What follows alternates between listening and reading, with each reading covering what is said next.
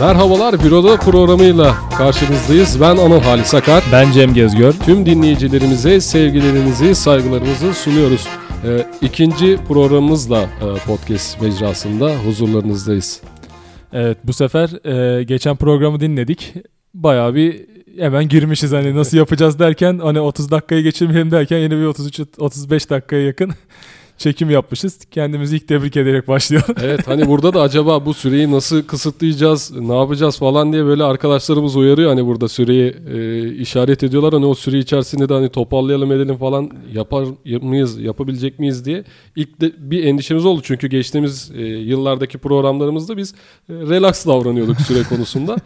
e, ama bu podcast'in e, kendi içerisindeki sistemitine yönelik e, yönetmenlerimizin bizi uyarmış olduğu belli parametreler var. Onların içerisinde devam ediyoruz evet. yayınımıza. Ya bir de podcast'in hakikaten o hap şeklindeki sohbeti iyi yaymaya, yaymamız lazım. Hani kendimizi o konuda eleştirelim. Çünkü daha girmediğimiz birçok konu varken yarım saati doldurmuşuz bile. Evet.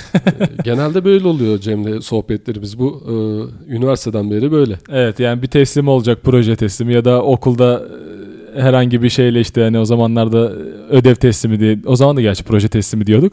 Hani onunla ilgili abi bunu nasıl yapalım derken biz bir bakıyoruz Galatasaray Fenerbahçe'den konuşmuşuz. Ondan bundan evet. proje kaynıyor. Son dakikalarda böyle. Ama şunu da belirtelim hani oturduğumuzda da iyi işler çıkarıyoruz yani. Şöyle e, anlatalım daha şeffaf olarak dinleyicilerimize.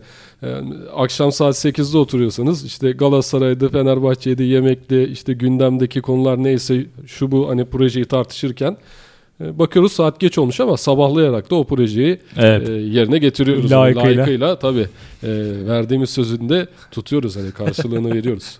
Şimdi o zaman şeyden başlayalım. Yine hani mimarlık kendi mesleğimiz gibi başlayalım ama konuşacağımız konu yine insanoğlunun yaşantısına doğru evrilsin istiyorum. Ee, şimdi mesela diyelim bir proje geldi. Ofis projesi. Ve senden dendi ki e, bu kadar çalışanın olacağı bir ofis projesi çiz ya da çizmenizi istiyoruz. Daha şeyli konuşalım da öyle biz en azından bundan sonra böyle... karşımda müteahhit var galiba. yani çizmeni talep ediyoruz, rica ediyoruz.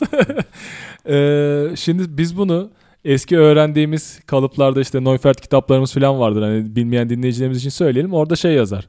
İki masa mı var kardeşim? Arasına, arasına şu kadar santimlik boşluk bırak. Mimari terimlerin ne ölçülerini evet. belirten Her şeyin kitap. standardı. Ansiklopedimizdir, bizim rehberimiz. Evet. Her şeyin standardı orada yazar. İşte sandalyenin yerden yüksekliği 43 santim mi? Sehpa o mu? İşte iki kişinin oturacağı masa 2 metreye 90 santim mi? Yani bunların hepsi orada yazar. Biz de ona göre hareket ederiz. Ama şimdi pandemik koşullarında ve insanın artık hem kapalı alanda yaşadığı e, ortamın kalitesini arttırma yani bu hava havalandırması olabilir, aldığı güneş olabilir, e, ikili oturduğunda en azından artık arada bir buçuk metre, iki metre, iki buçuk metre bırakacak şekilde mobilyaların ya da iç mekanın yeniden düzenlenmesi olabilir. Ya da en genelde binanın daha sıfırdan o me- mekanlar yaratılırken buna göre tasarlanıp üretilmesi üzerine birçok artık e, yani seminerler şu an olsa eminim onlar olurdu böyle hani Ama 500 mimarın katılımıyla binlerlerde seminer tamamen bu konunun böyle bir konuşulması lazım.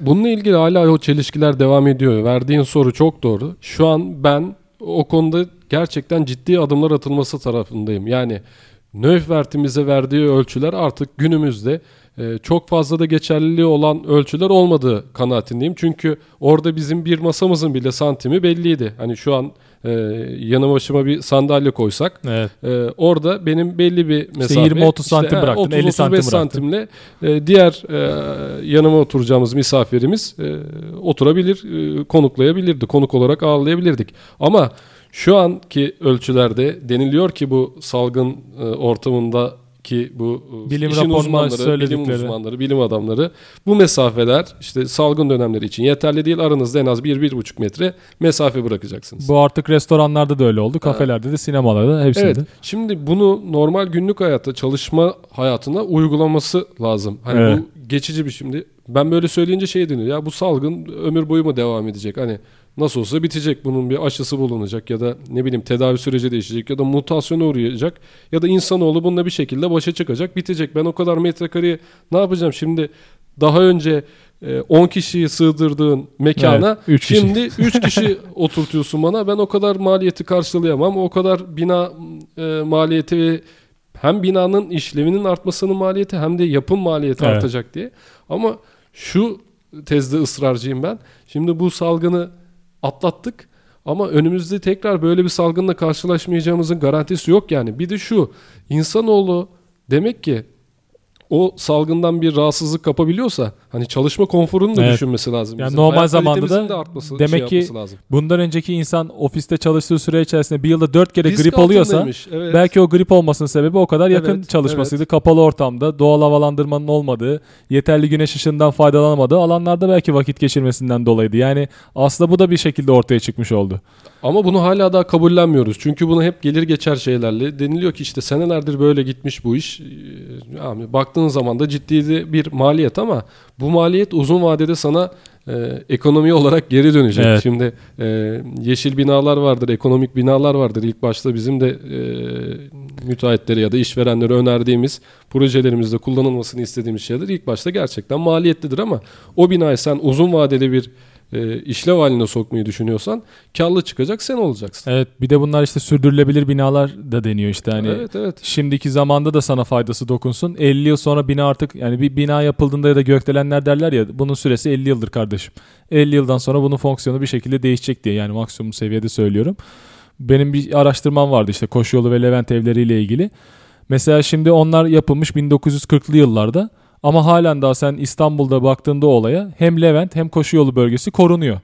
Ya da bu evler artık ev olarak kullanılmıyor ama restoran olarak kullanılabiliyor, ofis olarak kullanılabiliyor ama bir şekilde yani senin oraya koyduğun o bina kolonuyla, kirişiyle hayatını sürdürmeye devam ediyor. Belki bu da ayrı bir sürdürülebilirlik. Bu da ilginç bir şey. Yani artık sen orayı konut olarak kullanmıyorsun ama restoran, kafe, ofis işte Ama diğer şeyler için mesela. kullanabiliyorsun. O binanın niteliği ne kadar sürdürülüyor o konuda da tartışmaya açığım. İşte en azından artık Şimdi- hepsinin otoparkı var, bilmem nesi var. Ben- en azından bırakabiliyorsan bu şekilde bahçeli konutta bırakabiliyor musun geleceği? Onu görüyoruz Yani en azından. Şu anda İstanbul'un en değerli arazileri olarak görüyorum ben ve hani böyle Özellikle Levent bölgesi. Levent ve koşu yolu için de öyle. Evet. Büyük bir lüks orada yaşayıp bahçe içerisinde villada. Ki zaten evlerin değerinden de anlayabiliyoruz. 4 Tabii milyon hani az TL, çok 5 böyle milyon internetten TL. baktığımızda Daha üstü. gayrimenkul sektöründeki sitelerde o şeylerin değeri farklı. Evet. Hem merkezi oluşu hem ulaşım konusuna koordinasyonun sağlanması ve e, mega kentte e, müstakil bir evde Bahçeli bir bahçeli sahibi. bir evde büyük lüks ama e, o lükse dayanamıyor. Hani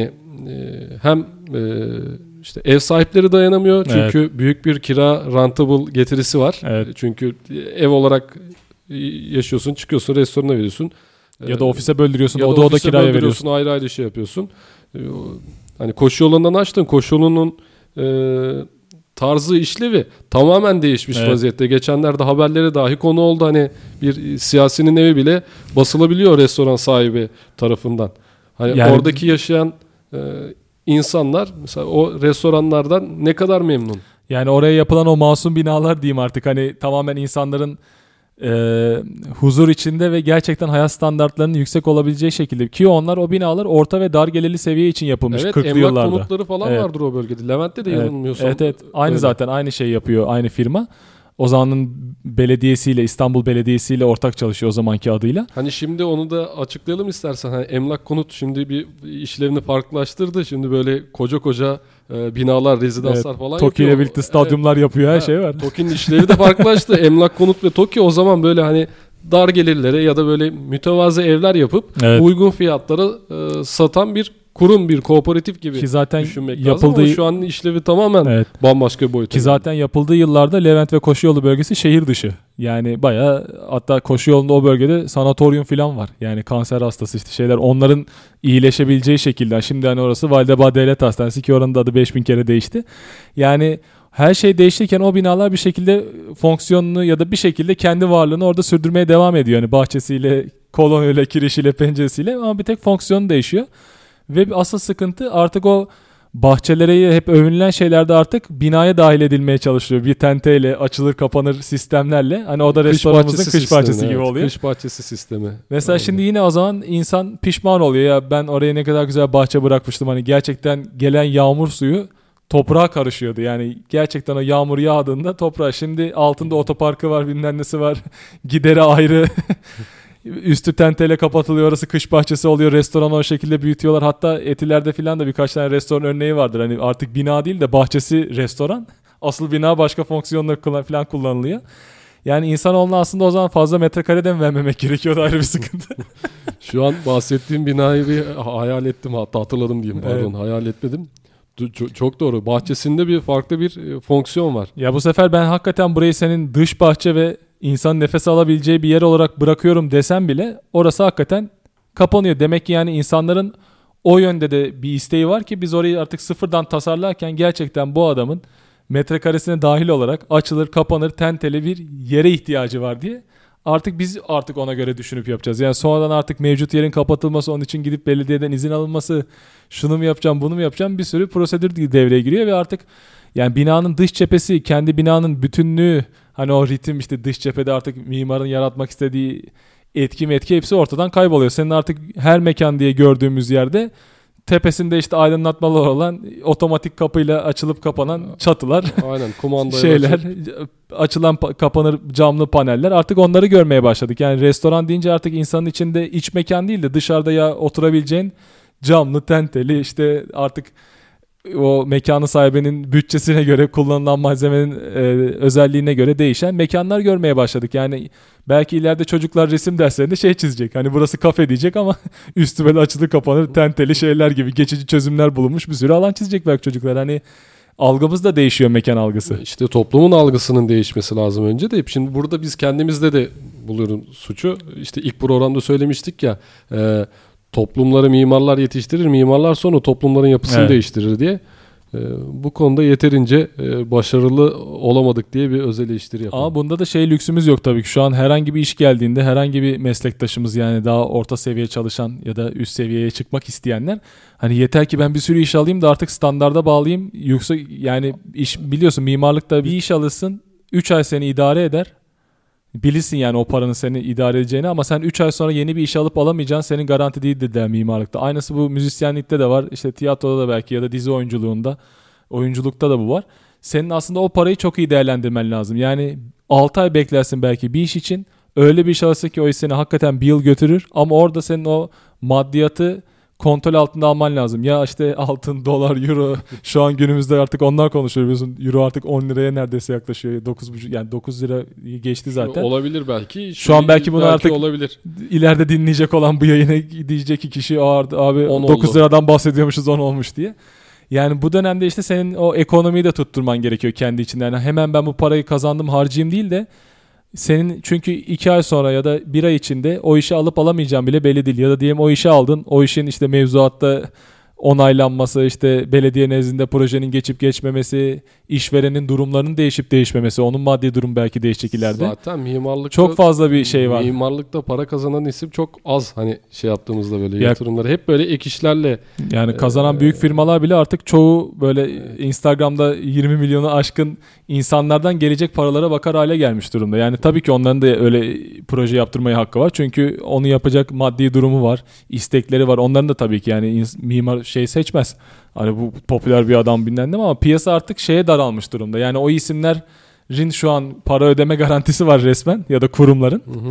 Biz onlara artık iş yapalım da hani o şekilde yürüyelim diye hani kendini de garanti alma, altına almak isteyen insanlar var, mimarlar var, meslektaşlarımız var.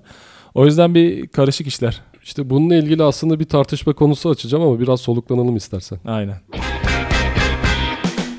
Şimdi şunu tartışalım istiyorum. Son günlerde hem sosyal medyada hem de e, yazılı ve görsel medyada bir e, yarışma tartışması dadır almış başını gidiyor. E, Büyükşehir Belediyesi, İstanbul Büyükşehir Belediyesi'nin dört meydan için e, organize ettiği bir e, yarışma var. İşte Taksim Meydanı bunun ilki.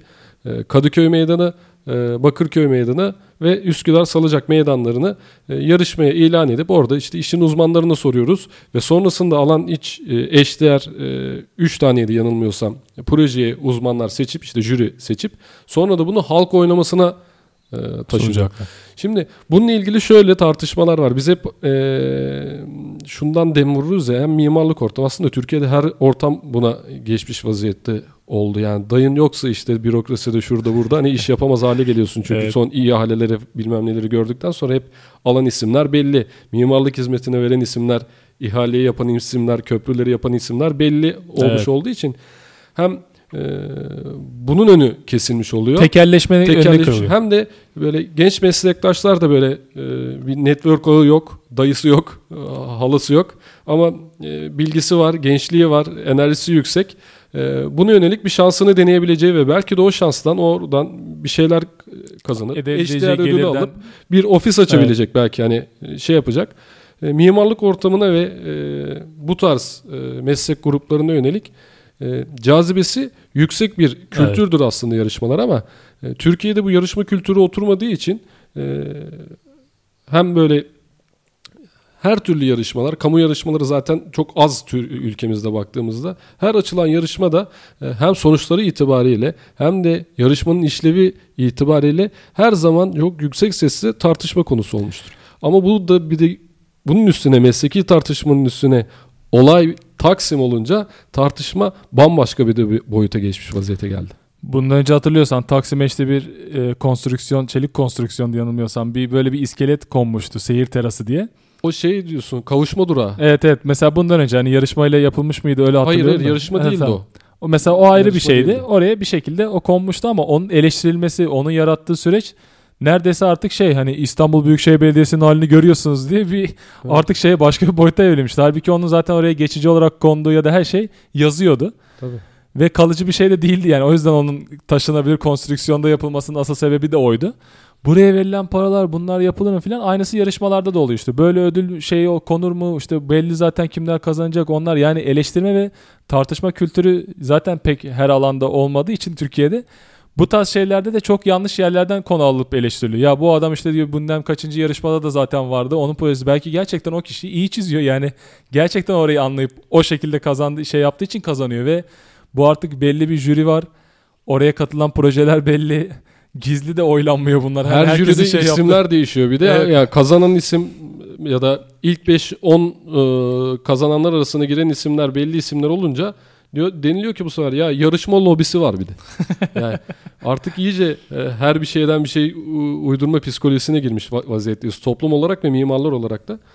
Bu da hakikaten can sıkıcı. Tabii ki tartışılması gereken şeyler Ya da işte ama bu kişi mi sürekli düzenliyor? Evet, ama o, o zaten üzerine değil mesela. Evet. Bunun e, artılarını ve eksilerini koyup böyle medeni bir çerçevede e, proje saatlerce tartışılabilir ama artık işlevi tartışmamamız lazım bizim. Ki zaten mimari yarışmaların ama amacı çok farklı göz var mimar olarak bahsediyorum. Çok farklı tasarım duyguları, yönleri olan insanlar var. Bu insanların üretebileceği de çok şey var ve çok çeşitlilik gösteriyor. Yani biz seninle şu an içinde bulunduğumuz odayı kendimize göre dizayn edelim desek bile benim buraya önereceklerimle seninkiler arasında belki dağlar kadar fark olacak. Ama biz burayı ne yapacağız? En idealini seçeceğiz. Diyeceğiz ki Aa, sen bunu burada koymuşsun bu ama işte atıyorum seninkinde daha uygun olduğunu ya da bütçe olarak ya da işte buraya uygunluk olarak ya da sonraki kullanılabilecek ya da fonksiyon değişse bile orada ol- olabilecek eser seninki deyip belki seninkini oylayacağız. Yani bunun bu kadar aslında kolay ve oturtulabilir ya da anlaşılabilir bir mantığı olmasına rağmen halen daha Türkiye'de işte niye sadece bu belediye yarışma açıyor, diğeri niye açmıyor, bu açarken bu niye bunu yapıyor. Siz- Biz ilk o projeleri bir değerlendirelim. Bir Yararı var mı onları görelim. Şu da tartışıldı. Hani e, bu eşdeğer ödüllerden sonra bir de halk oylaması süreci var. Evet. Mesela jüri orada atıyorum 3 yanılmıyorsam 3 tane projeyi seçiyor. Sonra halk oylaması başlıyor. E, halk hangi projeyi e, oy- daha çok oylarsa o projenin hayata geçmesi e, daha bir adım öne geçmiş Evet, oluyor. evet. Yani bu tarz şeyler zaten fikir projeleri yarışmaları. Pat diye hadi deyince tamam o proje oldu hadi birebir aynısını yapamazsın. Ya da şeyler oluyor işte. Bu zaten fikir projesi. Niye buna bu kadar para veriyoruz diyenler de çok o, var. o asıl tartışma o işte. Hal- Halbuki onun zaten gelecek projeleri ışık tutup ona komple ihtiyacı olan veri tabanını oluşturduğunu aslında insanlar görmüyor. Bayağı enformasyon hani harita asılır ya o yani orası için bu fikirler üretildi. Eğer burayı daha da geliştirmek istiyorsan buna göre projeler çizebilirsin. Bu kadar basit. Ee, mesela şey vardı daha Kurbalderi Vadisi Evet. yarışması vardı bundan e, 5-6 yıl önce yanılmıyorsam. Ee, orada e, bu Söğütlü Çeşme civarında insanların farklı tasarımları, farklı e, fonksiyonları vardı.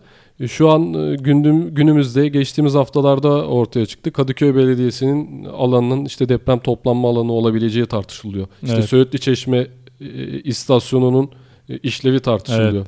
Yani bunların hepsi bunların bir attıklarının sonucu. Evet yani o yüzden o fikir yarışmalarında filan oradaki değerli çok değerli bilgilerin bir kenara da atılmaması gerekiyor. Çünkü o zaten o dönemde yarışmanın yapıldığı kadar olan döneme ait bütün bilgiler orada var ve insanoğlunun da oradan ürettiği fikirler onlar. Yani onlar öneri.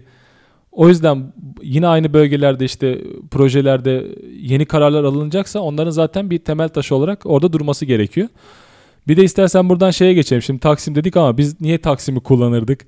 Hani niye oralara giderdik? İnsanların da bir algıları değişmeye başladı. Yaşam tarzları, işte şimdi diyorlar oraları işte yurt dışından daha çok işte Araplar geliyor bilmem ne baya böyle ırkçılığa da varabilen söylemler de oluyor ama belki oraya da oraya bırakan mevcut oraya giden insanların düzeninin bozulması. Öyle de ilk başta bunun çok net e, olayı Gezi. Evet. Yani Gezi'den sonra zaten Taksim'in e, işlevi e, farklı kesimlerce yani e, işte yönetimsel olarak farklı kesimlerden Evet. bahsediyorum.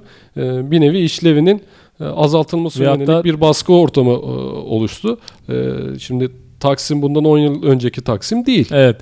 Yani o yüzden işte bulunduğumuz yerler de değişiyor. Mesela Taksim'in küçük parçalar halinde Beşiktaş'a, Kadıköy'e dağıldığını Birebir Bakırköy'e Kadıköy'e dağıldığını dağıldığını hani görüyoruz. Beşiktaş'a katıl e, dağıldığını da düşünmüyorum ben. Direkt küçük Taksim olduğu gibi Gezi'den sonra oradaki bütün o e, Asmalı Mescit tarafındaki o e, şeylerin hepsi e, Mekanların hepsi mekanların Kadıköy. hepsi Kadıköy'e doldu. Cihangir geldi yel değirmenine. Yani e, o, oranın da farklı bir dokusu Evet. değişti. İşte o yüzden mesela bu tarz projeler üretildiğinde de bunların ileride değişip değişmediği ya da madem biz eski Taksim'i özlüyoruz o zaman ona göre adımlar atılması ya da insanların ona göre teşvikler yapılması da Biz özlüyoruz bakalım. E, toplumun büyük bir kesimi e, şey yapıyor mu?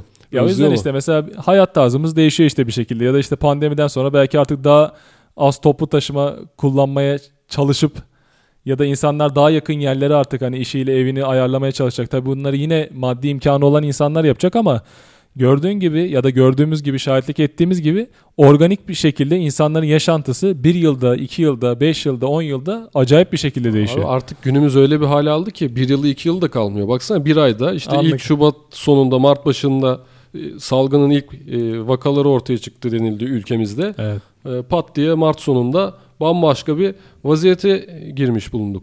Yani o yüzden işte mesela buradan yurt dışından işte ürün getirten insanlar burada kurun artmasıyla ve hiç bu kadar beklenmeyecek şekilde artmasıyla belki işlerini değiştirdiler. Onu değiştiren başka sektöre geçti. Yurt dışı hayali kuran insanlar daha uçak biletini artık alamayacak hale geldi. Ee, mevcut evdeki düzeni Uçak koruyalım biletinden diye. önce vize alması gerekiyor. Tabii Yani vize onu zaten, geçtim zaten. e, ülkemize kapılarını açan e, çok az sayıda ülke var. Ben artık şey diyordum hani insan Türk Türk halkının işte gidebileceği yerler Kıbrıs, işte Gürcistan, Makedonya. seversin Makedonya'yı. Aynen. Yani artık oralar diyorduk artık oralara bile gitmek hayal gibi bir şey oldu. yani bu bile hayatımızın, mekanın, yaşam tarzının ne kadar değiştiğini işte ön plana koyuyor. Bu yüzden bizim de kendimiz olarak yani mimarlar olarak kendimizi artık ne kadar değiştirmemiz gerektiğini ya da Toplumu ne kadar değiştirmemizin farkına varmamız Evet. lazım. Şimdi bir herkesin silkelenip bir bakıp şu yaşadıklarımızdan ders çıkarıp önümüzdeki geleceğe e, ona yönelik adımlar atmamız lazım. Önümüzdeki geleceğe şu anki derslerimizdeki notlarımızı çıkartıp onların kılavuzu eşliğinde adımlarımızı atmamız lazım. İşte ona göre artık nasıl hayatımız şekil alacak ben de artık çok merak ediyorum. Yani ben bile ertesi günü kalktığında aa bu olay olmuş, aa bu mu geliyor, aa aşı mı olacağız, o, o nasıl olacak, aa bu kişi işte covid mi olmuş. Yakın tak- çevremiz ne takip olacak? ediyor musun vakaları? Ya şeyleri artık yani yakın çevremizde görüyoruz. Hani aa birisi Covid olmuş 15 gün süreyle ofisin o bölümünü kapatıyoruz. Ama biz gitmeye devam ediyoruz. Ya da işte iki hafta evden bir hafta gideceğiz. İşte belediyeler, kurumlar bile bazı kurumlar çalışma saatlerini değiştirdi. Ya da artık e, resmi kurumlar tabii buna öncelik ediyor. Biz işte insanları sabah 10 gibi işe alalım ki sabah trafiğinde ya da sabah yoğunluğunda toplu taşımaları ona göre ayarlayalım. İşte Kadıköy, Türkiye'de, İstanbul'da biliyorsun Tüm- vapurlar evet. e, ucuzlatıldı. İnsanlar top şey deniz taşımacılığına yönelsin ona buna. Yani her türlü her gün şartlarımız değişiyor ve o sıkışıklığı işte özellikle İstanbul özelinde toplu taşımalardaki o birikmişliği ya da insanların işte ikinci el araç mı alacak onu artık uygun hale getirelim. Çünkü normal araba almak da biliyorsun artık başka bir boyuta erişti. Bambaşka bir boyuta gitti. Yani bu bile bu değişime bizim de bir şekilde ayak uydurmamız gerekiyor ve çok önceden de önlem almamız gerekiyor. Nasıl önceden önlem alacaksak o Trafikten kadar. şikayet etmeyerek başlaman lazım. Hani buna. Evet. Şimdi her yerde trafik var diyoruz. Hem insanlara diyoruz ki toplu taşımayı az kullan. Sonra diyoruz ki ama bak çok trafik var. E, nasıl gelecek o adam işine gücüne? Yok ben artık böyle devam ederse zaten artık bir saatlik yürümeye Evet, bana evet, koymamaya başladı. şey- Biliyorsun sen de öyle. Artık yakında her yere yürüyerek e, Uzun maratonlara hallediyoruz. katılacağız biz de yani öyle gözüküyor. Ama bak demek ki yürü, yürünebiliyormuş. Mesela bundan da bir ders çıkarmak lazım. E, Normal yani. şimdi bu, e, bu belayı başımızdan savdığımızda umarız ki böyle yakın zamanda savarız. E, bu hayattaki bu derslerini şimdi çıkardık e, diyebileceğimiz dersleri uygulamaya devam edecek misin? Ne bileyim hani yürümeye bir saat yürür müsün yoksa taksiye ya da dolmuşa atlar gider misin? Yok insan iç- oğlunun içindeki o şeylik var direkt satış. yani misin? normale dönsün. Şey vardı bir yönetmen arkadaşımız vardı. Hatırlar mısın? Geçtiğimiz Evet. sezonki programlarda yaptığımızda e, hani dünya eski dünya olmayacak diye biz bas bas bağırıyorduk hani işte uzmanlar bağırıyordu artık e, bütün dünya eski dünya olmayacak diye. Çok rahat bir şekilde çıkıp böyle ya ne diyorsunuz dedi ya hani iki gün sonra herkes dedi unutur. Aynen öyle. yoluna bakar. Biz hani normal kontrollü bir hayata adım atalım derken birden bir sosyalleştik. Mekanlar açıldı. e, ortamlar patladı. Partiler organize ya. Aklıma ermiyor hala daha. Ve toplu halaylar Yani, falan çekilmeye evet başlamıştı. İstanbul'un sahillerinde hatırlıyorsan. Yan Hala yana da- gelmeyecek insanlar Hala bile. daha yapılıyor biliyor musun? Şimdi e, bir gazeteci ve e, avukat dostumla e, Evet. hafta sonu e, İstanbul'da modada bir yürüyüş gerçekleştirdik. Biz böyle ba- baktık hani maskelerimizi taktık. Sosyal mesafe kurallarına uyarak bir bakıyoruz hani insanlar ne yapıyor diye. Ha moda parkına girmemizle çıkmamız bir oldu. yani o zamanki örneklerin hepsi devam ediyor abi. Aynen öyle. O yüzden bakalım ne gibi önlemler alacağız. Bizler daha neler yaşamaya devam edeceğiz. Hep birlikte göreceğiz. Bir sonraki Bir bölümde sonraki görüşmek bölümde dileğiyle. görüşmek üzere. Hoşçakalın. Hoşçakalın.